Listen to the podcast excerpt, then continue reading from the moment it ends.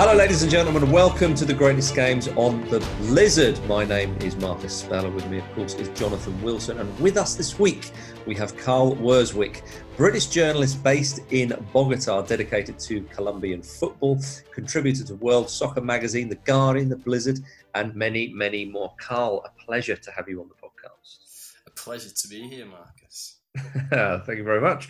Um, we're going back to the 5th of September 1993 here to the Monumental Stadium in Buenos Aires for a World Cup qualifier that ended Argentina nil, Colombia 5.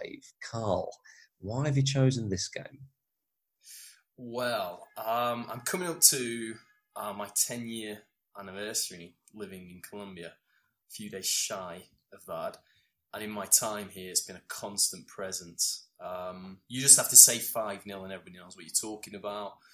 Um, the fact he was against Argentina um, was significant because Colombia had long uh, lived under their shadow. Uh, and for me, it was more everything that went on around the game, not just on the pitch, but all the socio-economic developments and how that game um, quickly uh, got out of control. And um, yeah, a personal story from when I was 11 or 12 years old.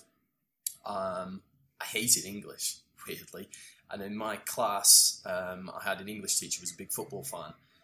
I think in a, in, a, in a, a, way he wanted to try and engage me by talking about football because at that age I was, yeah, just getting into football mm. properly. And at the end of the class, I remember him telling me about um, this game I mean, I think I remember it wrongly because he, I, I remember that he had said that um, he was at the game, but that must have been true because it was September 5th. He would, he would have been teaching class. So it might have been that he had a friend who was at the game.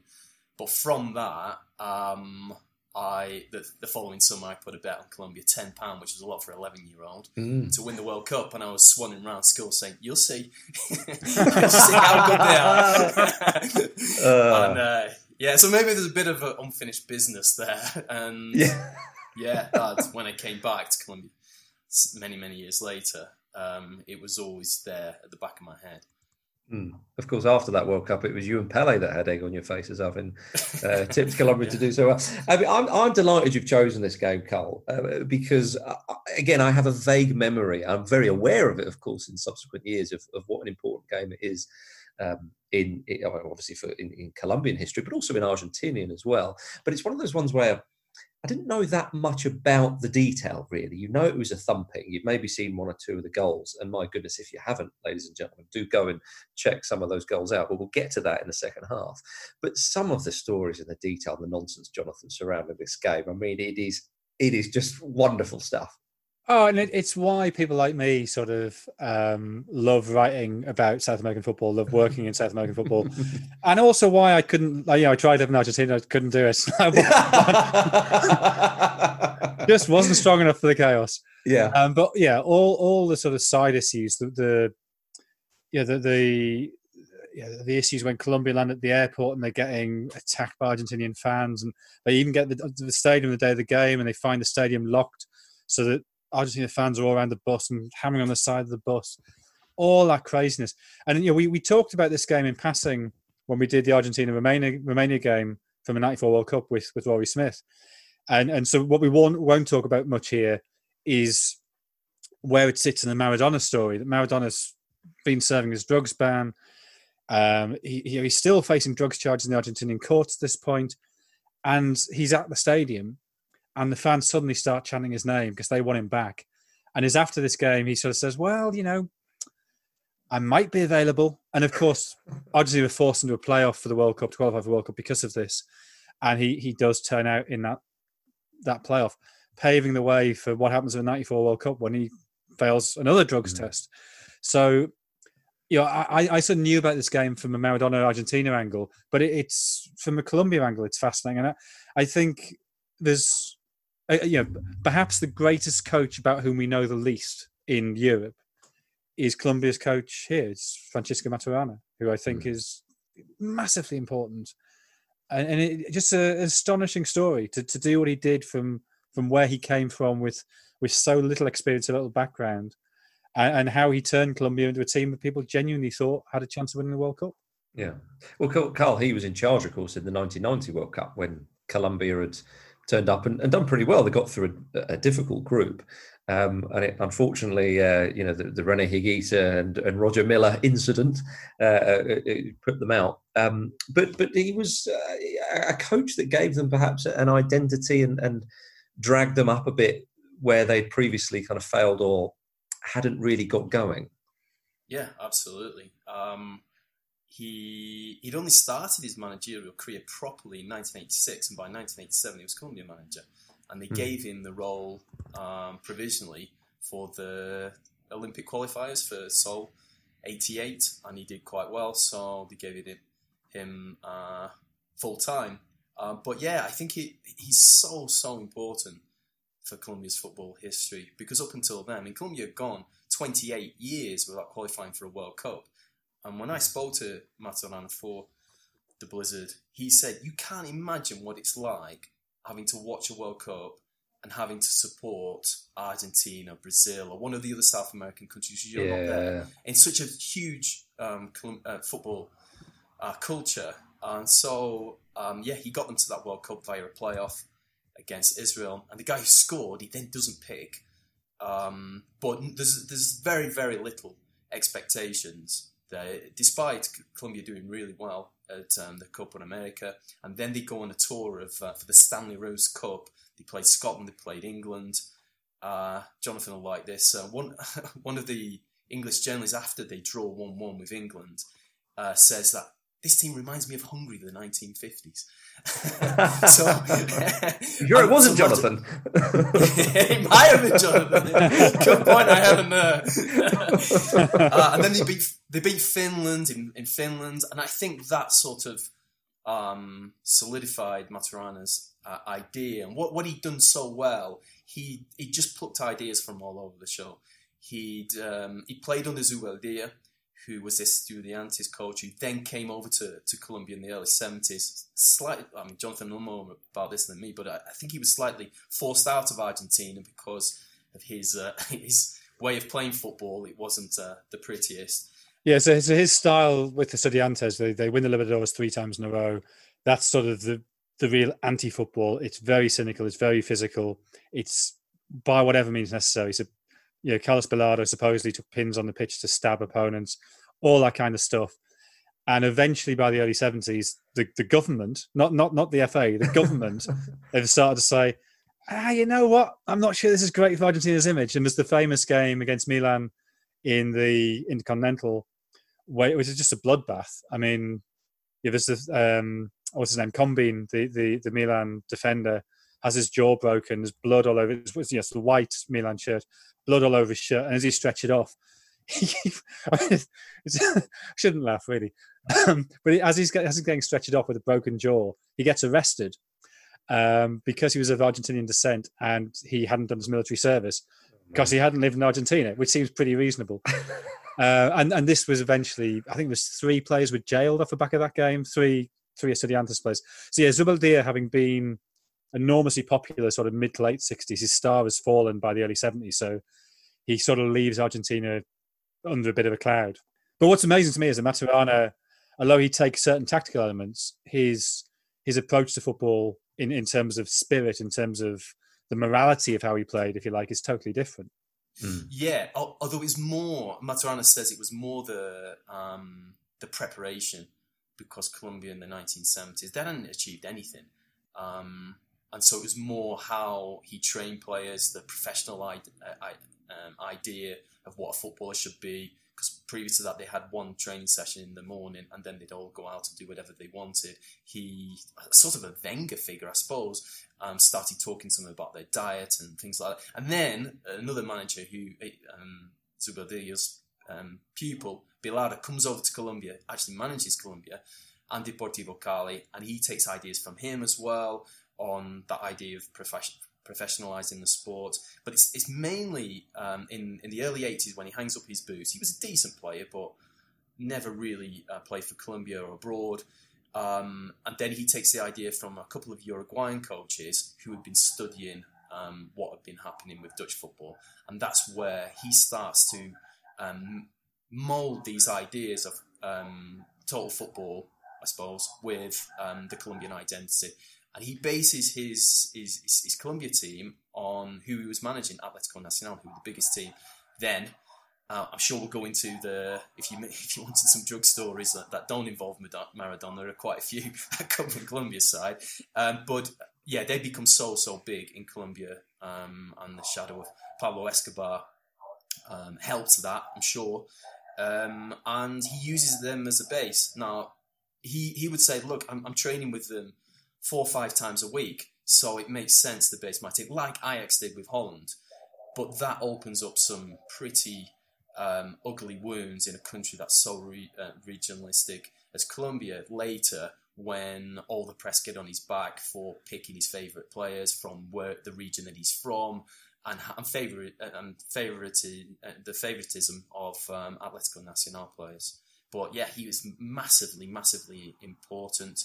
Um, and, well, I think that point you make about him fusing the ideas of total football with what was appropriate to Colombia, I think that's the really fascinating thing because he, he moves from a man marking system to a zonal marking system, which is mm-hmm. you know, that's the profound stage every country has to go through at some point, and he takes Colombia through that. But whereas you normally think of zonal marking as requiring enormous physical effort, you think of the tremendous pressing of the Dutch teams or Lobanovsky's teams.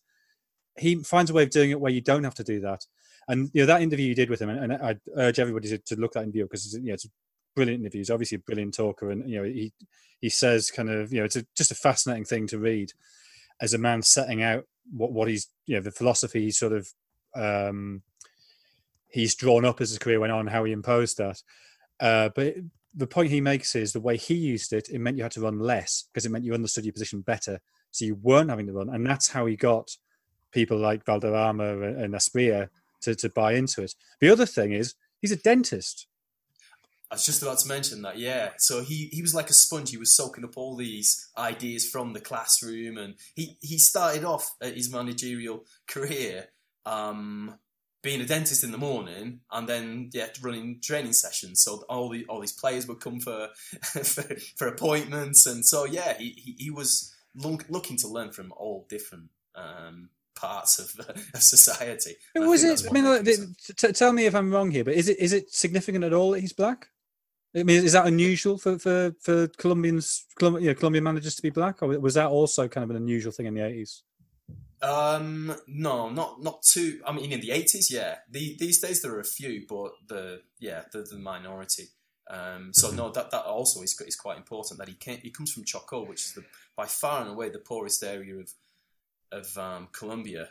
Um, so he, he, didn't really have any anyone to to to give him a, a uh, hand up in, in life, and he, yeah, he just built it from from scratch. Now, the, there's another uh, really famous Colombian manager. He's probably the most famous of all, the most successful of all time, Gabriel Ochoa Uribe, and he was also a doctor. So there's something there. Um, mm-hmm. But Bilardo was a gynecologist, that, of course. So well, they, have got all bases covered, if you will. Um, work yeah, together. I, yeah, exactly. Everybody's happy. Um, I mean, yeah, extraordinary man, Maturana, um, and, of course his assistant.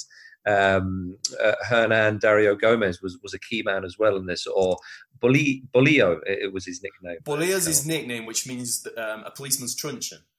Yeah, yeah, he he was uh, very different to Maturana. They both uh-huh. came from the same area of Colombia, but they always worked together and they were really good friends. Um, they used to even sleep in the same bed sometimes before big Colombia games because he would always pop round to his hotel room. Is that where he got his nickname from? no, I, I, think he. Uh, no, I wish it was, but uh, no, it was. Um, it, it, was something to do. He arrived at training one day and he had a big. Uh, he'd, he'd been in a fight the night before. Okay. That, that is his personality. He was very um, abrasive. Uh, he was the. Uh, he was more of a def- very defensive coach, um, but they worked together really well. Um, mm. Bad cup, good cup, I suppose.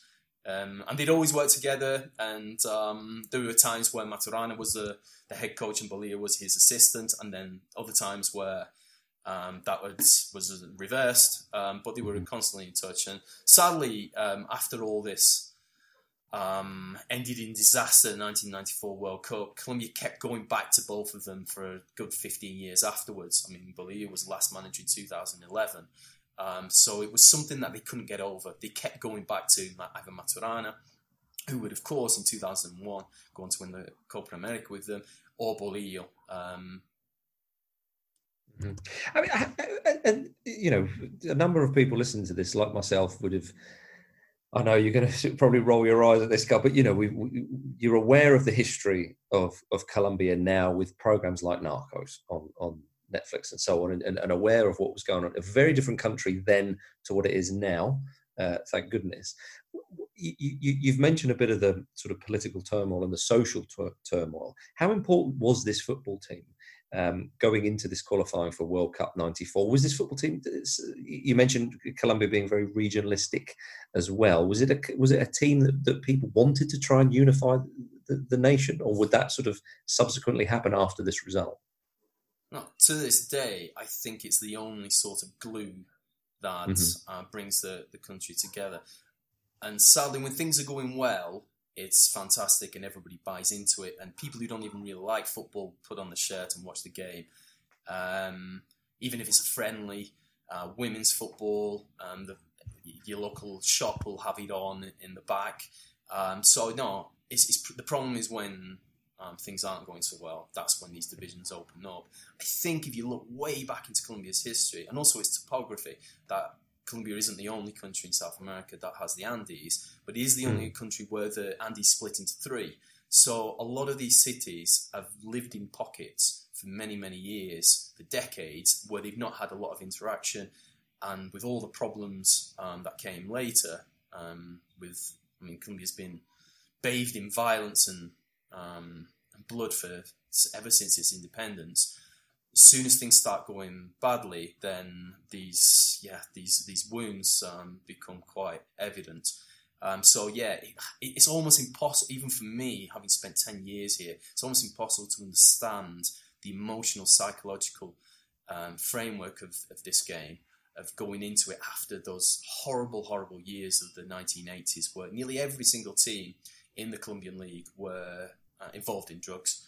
There were there's probably one or two that weren't, but um, and the big three cases are Atletico Nacional with Pablo Escobar, um, America de Cali, who in 1979 hadn't won anything, and suddenly became the biggest or one of the biggest con- uh, teams on the continent uh, with the Cali cartel, and they become quite important in the, in this story. Um, and then there's Millonarios, who um, Gacha, who was um, a, Colombian associate of, um, of Pablo Escobar, who then went on his own path.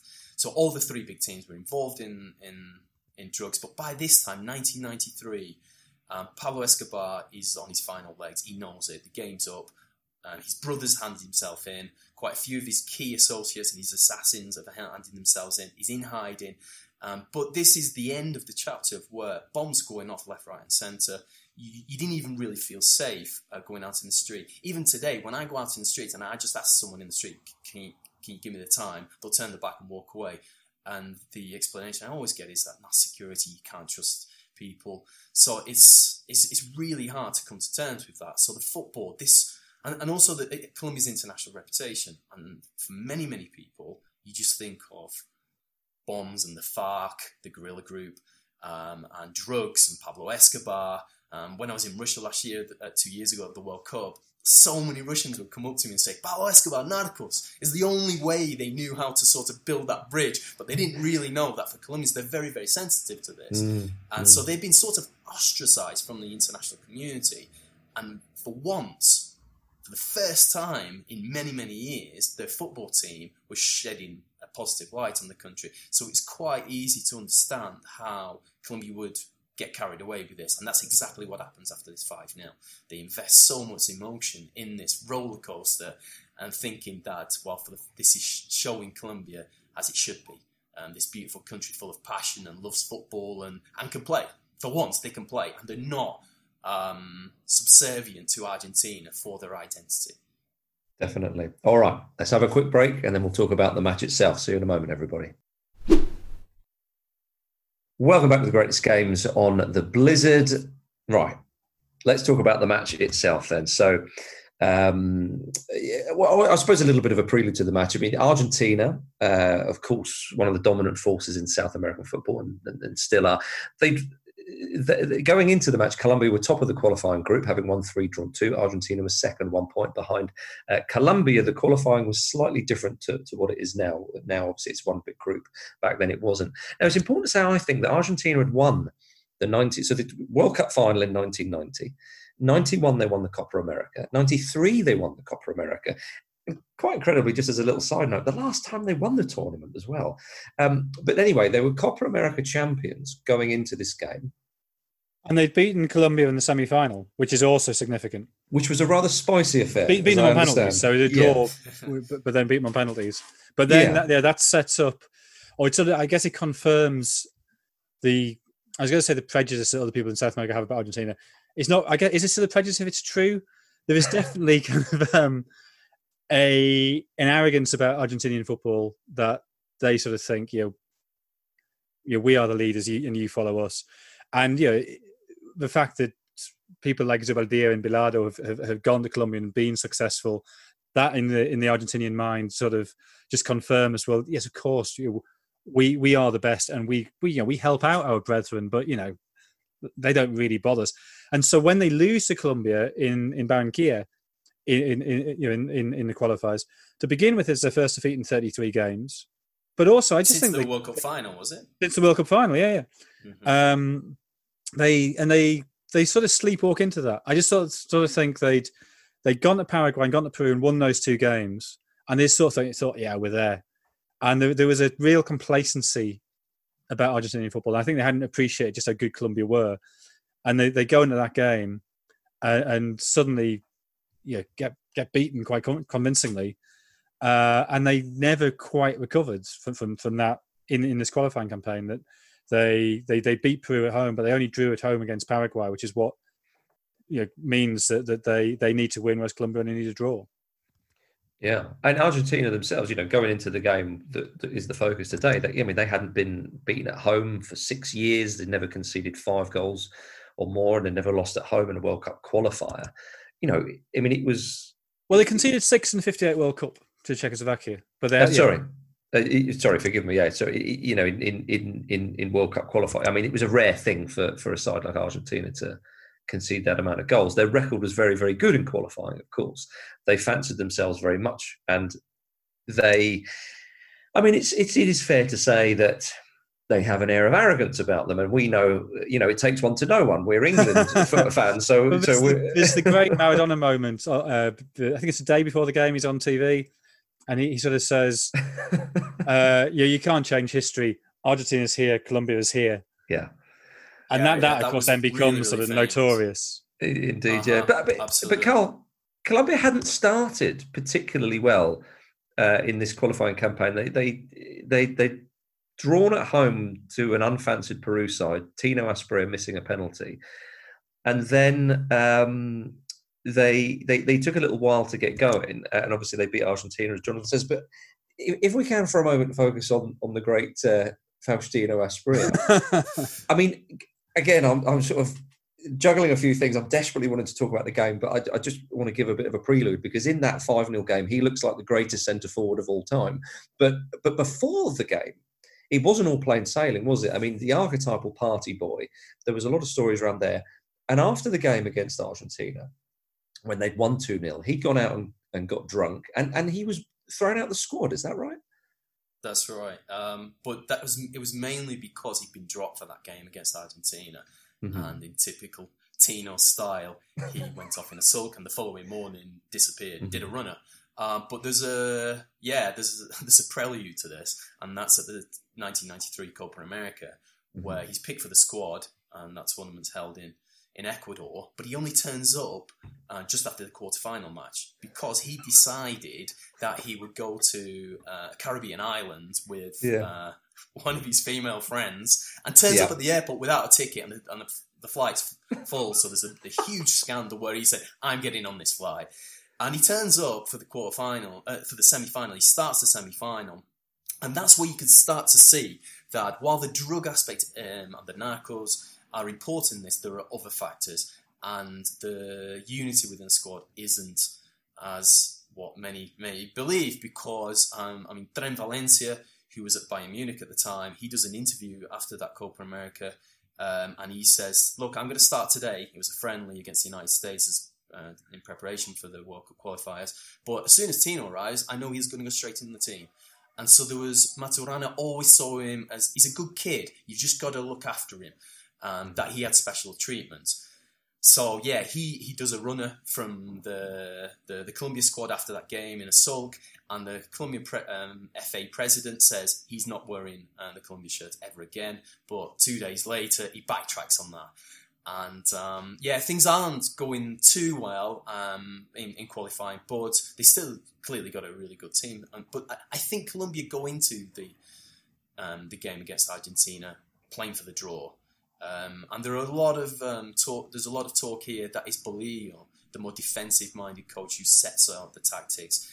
And I think Tino play, almost plays a, on the right wing in a four-five-one, um, and it's it's more that they're going to soak up the pressure um, in the early. And there's a lot of yeah, the Argentinian press are nervous. Um, they compare Pibe and Valderrama to um, Adolfo Pedernera, who was one of the greatest. Um, so this is really they, they're talking of him as one of the greatest, comparing to one of the greatest Argentine players of all time. Um, they're talking about how worried they are about this, uh, how slow their two central defenders are against Tino's speed, and he rips past some players at times in that game. um, and I think there's one quote where he says that, um, yeah, they're going to have to wear ice skates to keep up with Tino. Um, and to, just to mention the, the arrogance, in um, Colombia, Colombia's most famous commentator, in his preview to the game, he's just about to, uh, to, to, to kick, they're just about to kick off, and he says Argentinians think be after God come them. It's not the hmm. Saints or the Angels; it's the Argentinians. But today we're going to shut we're going to uh, shut up um, Maradona's big mouth because these petulant. Uh, um, guys, we're, we're, we're going to show him who really plays foot, football. So I think mm. already Colombia, Colombians are feeding into this idea that um, this is time to give uh, Argentina a slap in the face. But I kind of think that's where Asprilla is so important in the squad. So there's the the incident after the after the semi final of the Copa America when uh, Redondo is having a go at the Colombian fullback and sort of saying, "I earn so much more than than you." And then Asprilla sort of goes, Yeah, but I earn a lot more than you. and Madonna goes, Yeah, but you're not as pretty as me. And then, you know, they get to the airport and, and they're, they're in the bus, and there's Argentinian fans hammering on the window. And Asprilla's response is to get some dollar bills out of his pocket and start fanning himself with them. So that, and, you know, on the, he loved it. the game, he gets out his fancy European mobile phone. He goes over to hardcore Argentinian support and holds up two fingers to say, I'm going to score two goals today, which of course he does. So he loved it though, Jonathan. That he, he I think I, he probably I, wanted that. Yeah, and but I, I, can see I can see both sides of it. I can see how Asprilla is massively disruptive, but on the other mm-hmm. hand, when you're in that kind of mm-hmm. environment, yeah, to totally, have somebody totally. who does not care cool. must be brilliant. Absolutely. And just on the subject of, of Asprilla, and I don't want to just plug Blizzard pieces all the time, but the photo essay we did when we sent a photographer to spend a weekend at his ranch is one of the best things we've ever done. That is extraordinary what he gets up to. Dressing as a dinosaur riding a horse is only part of it. Yeah, I once went to his ranch and it was a Sunday morning, nine o'clock. We arrived and we walked into his living room and he he, he says, um, "Okay, I would like to present you to my um, my wife number one, wife number two, and wife number three. And we started doing the interview, and wife number two isn't wearing a bra, and she's uh, quite quite uh, um, flaunting her, her, assets. And Tino's just staring at the entire time. We just have to keep stopping the interview. So, Tino, can, can you concentrate and look at the camera?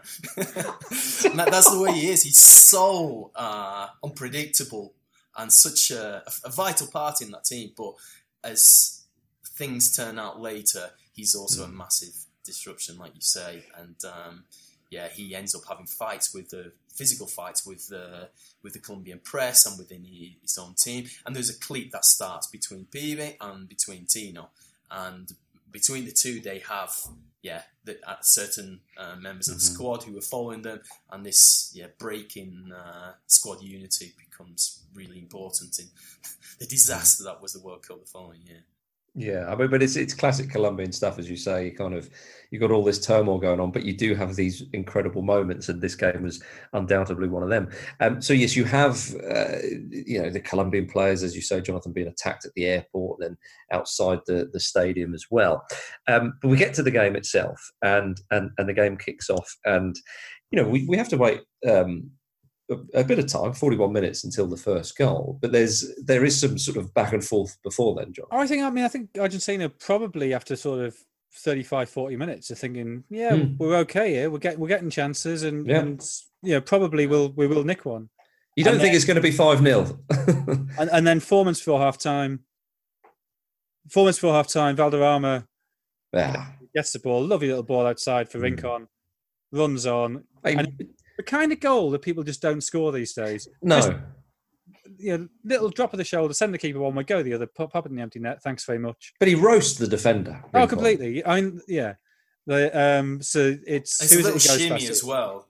Yeah. It, yeah, it is. Uh, is it Borelli? No, it, it must be Ruggeri he goes past.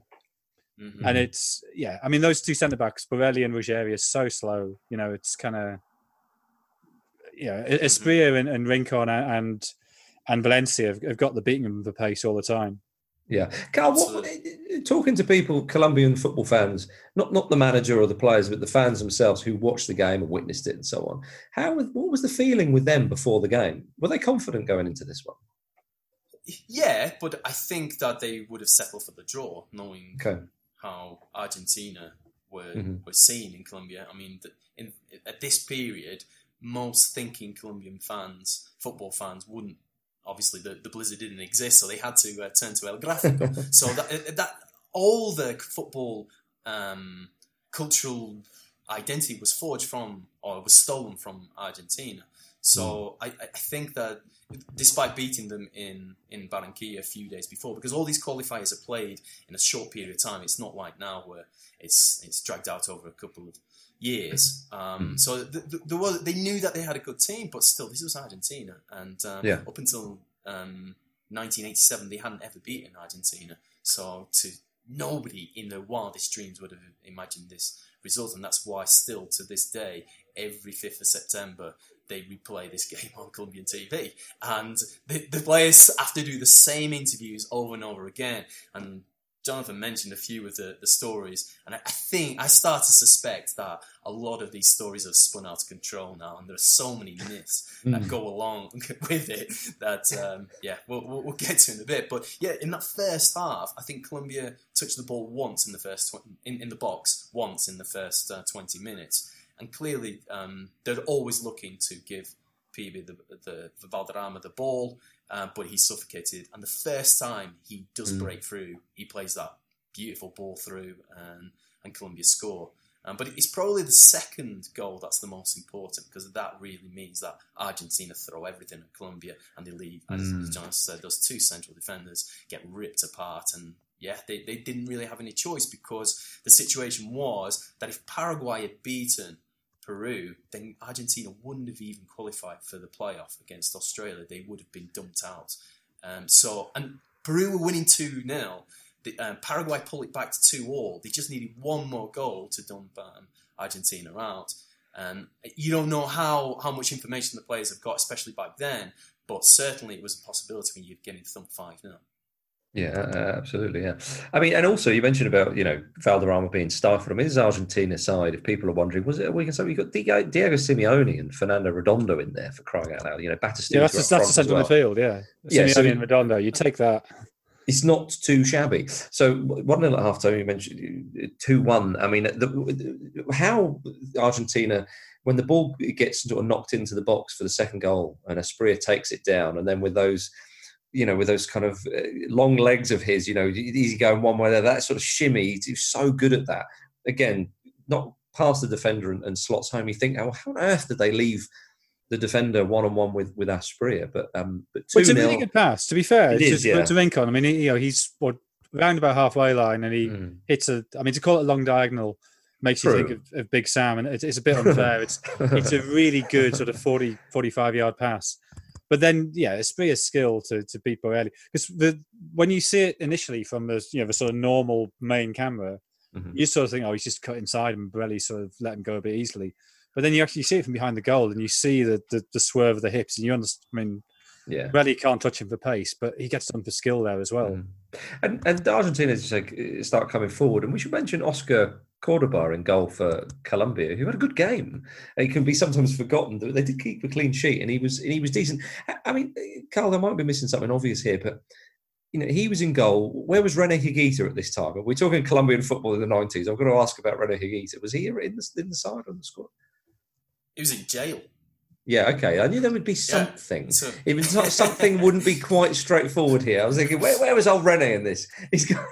Yeah, so he was in the he- slammer. So a couple of months beforehand, he'd offered himself to um, one of the well, big right. narco uh, bosses to mediate in the handover um, in a kidnapping case. It was the daughter Yeah. of a narco. Um, now that in itself was slightly weird, but the fact that he he was paid by the narco um, to for his services landed him in Mm. jail.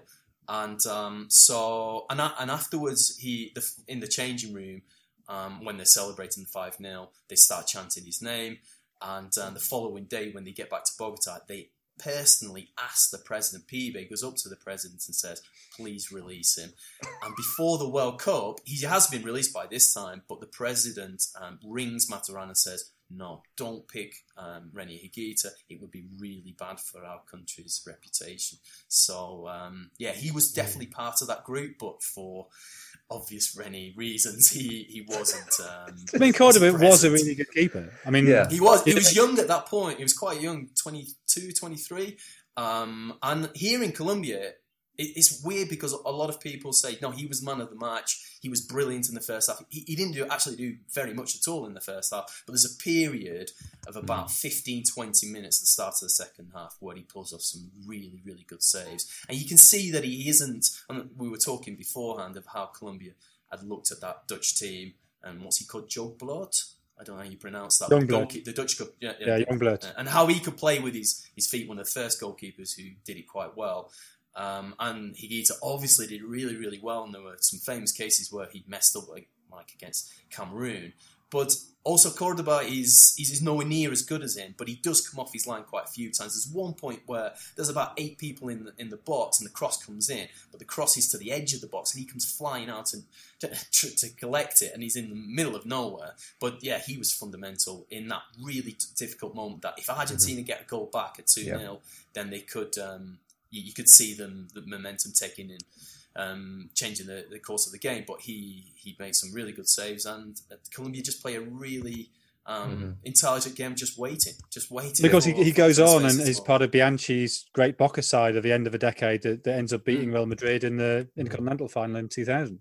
Yeah. Yeah, he's seen as a hero there. Yeah, and then he, he moves to, um, he yeah, he's, he's he's still seen as possibly the greatest goalkeeper, Colombian goalkeeper of all time, Mm. alongside Higuita. Yeah. I mean, yeah, uh, definitely worthy to mention him in, in, in, in this game. Absolutely. Um, so you have uh, Colombia scored, you know, shortly before half time, shortly after half time.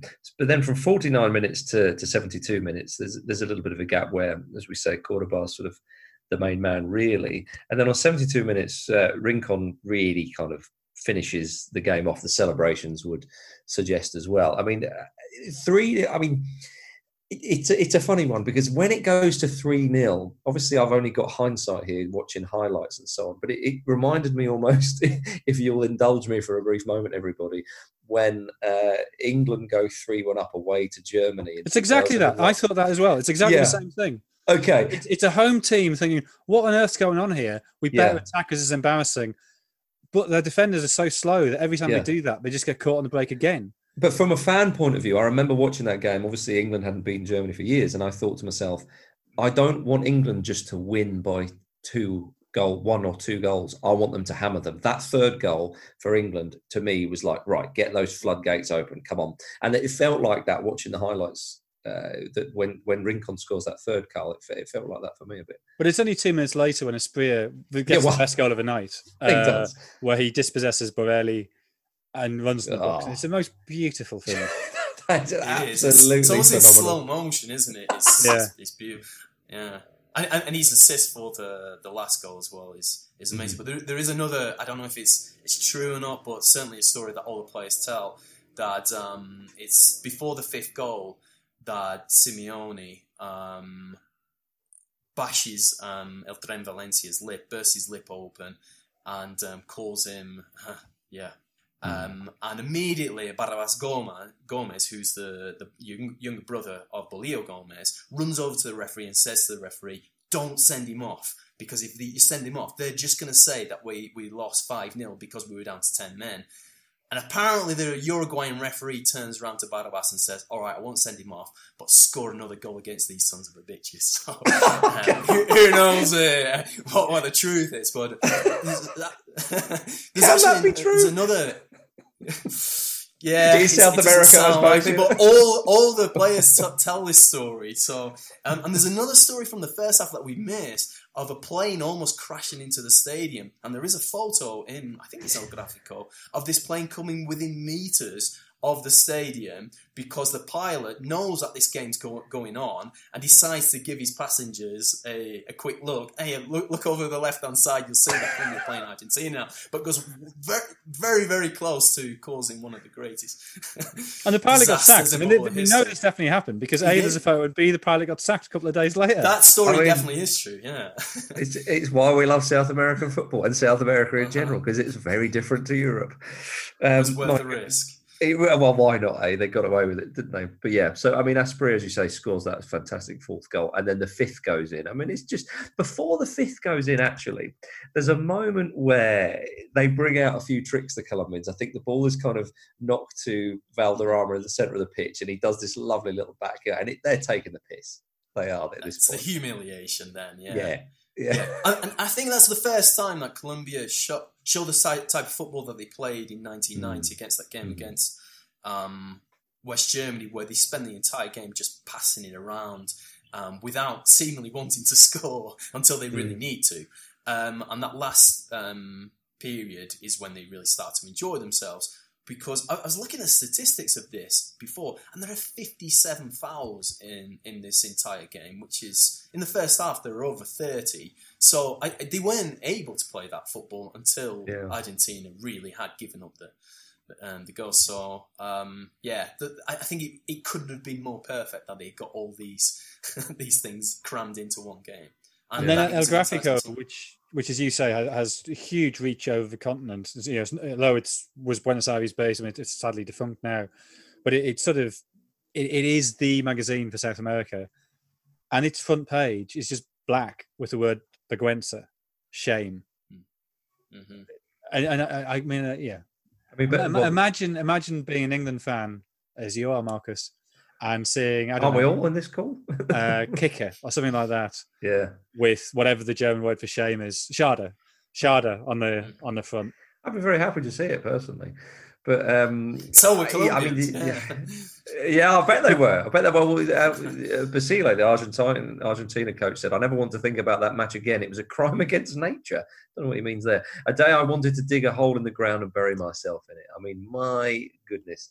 We know that they can be, um, that, that emotions can be heightened in football, especially in that part of the world. But what, Carl, I mean, the It- fallout it's, from it's this game. interesting.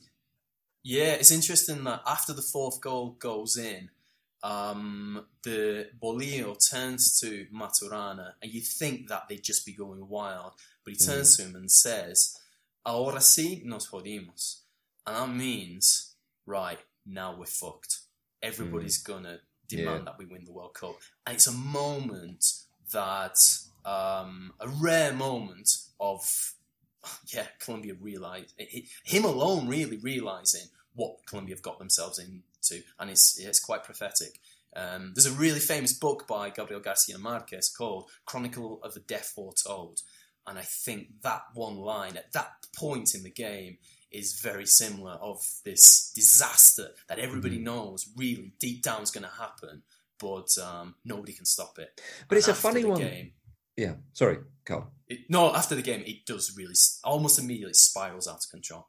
I- I- yeah, it's such a it's such a funny one, isn't it? Because again, as as a you know, if you were a Colombia fan, you know, in hindsight, you might be able to see that. You might be able to think, do you know what? Actually, if we'd have won two 0 or by the odd goal, or even a draw, because they were top of the group, you know, you think to yourself, okay, it would have been calmed down. But then, on, on, on, in, in, another kind of way of thinking of it, had they have won 2 0, I don't think they would have won the World Cup in 94. They might have gone down there slightly better or something. But it might but, have been quite the disaster that it was. And disaster, possibly. Word overused in football, it's not, it's not overused here. It mm. was a disaster in the very. I, it, well, I know what you mean, Jonathan, but but that game's played every year. You know what a memory to have, and football is about these memories. Sure, no, no. I mean, in terms of having the memory, I'm sure they would rather have it, but the consequences mm. were were tragic. Mm-hmm.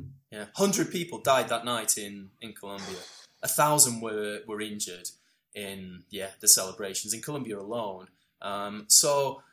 I, because it was Argentina, and, and it's, it's almost impossible to understand how, for 10, 15 years, as Colombia started to build this reputation for being a decent football nation. Whenever they played in Colombia, the Argentinians would spit at them, they would call them drug dealers, and suddenly here's you getting one over with them.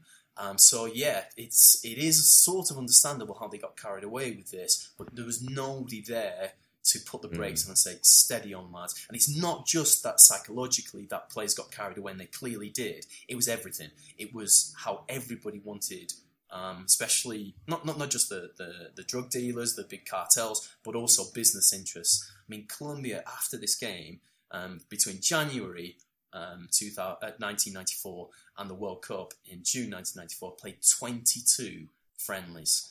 Um, which is just an extraordinary amount of game. And the players didn't want to play them, but because the federation had signed a deal with the big brewery Bavaria here, they needed everybody wanted to have a piece of the action. They all wanted to make their the, the coin. And even when Colombia were the, fair, the last country to arrive at the World Cup, and they arrived with, with fans who uh, you could buy a special ticket to travel with the team to the World Cup. The preparation was an absolute disaster. If there was a manual for how to prepare for a World Cup, Colombia um, broke every single rule. And then they, they lose to Romania in the first game, and then the famous game against the US when Andres Escobar yeah. scores the own goal and yeah, is subsequently murdered. Yeah, yeah, a, a, great shame. But in terms of the context of this match, uh, Carl, an absolutely fascinating story. Never, uh, never a dull moment when when we're talking about Colombian football. Thank you very much for for coming on the podcast and talking to us about this. It's been it's been an absolute pleasure. For more stories like that, do check out the blizzard.co.uk. But Carl, thank you very much indeed for coming on. No, thank you for having me. It's been a pleasure too. Uh, Jonathan, a pleasure as always. Uh, Cheers, thank you. We're back, of course, next week with another game uh, from the history of football. We shall see you then. Ta ta.